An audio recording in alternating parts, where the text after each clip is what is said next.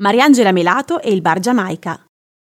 Nata nel 1941 in zona San Marco, domicilio in via Montebello, vicino all'Accademia di Belle Arti di Brera. Lì studierà pittura, sotto un cielo illuminato dai Pathfinder e dai bombardamenti.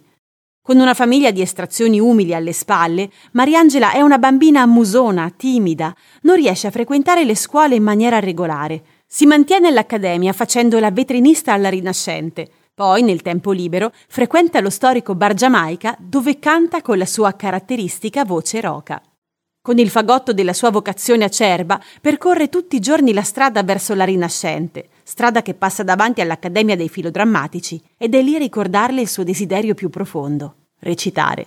Si prepara in segreto agli esami, da sola, e convince Esperia Sperani, che ne intuisce subito il talento, leggendo due poesie di Prévert. Da quel momento non si ferma più. Mariangela è stata un'emanazione dell'attitudine più profonda della città, un impasto di popolarità asciutta ed eleganza borghese, umanità, stravaganza.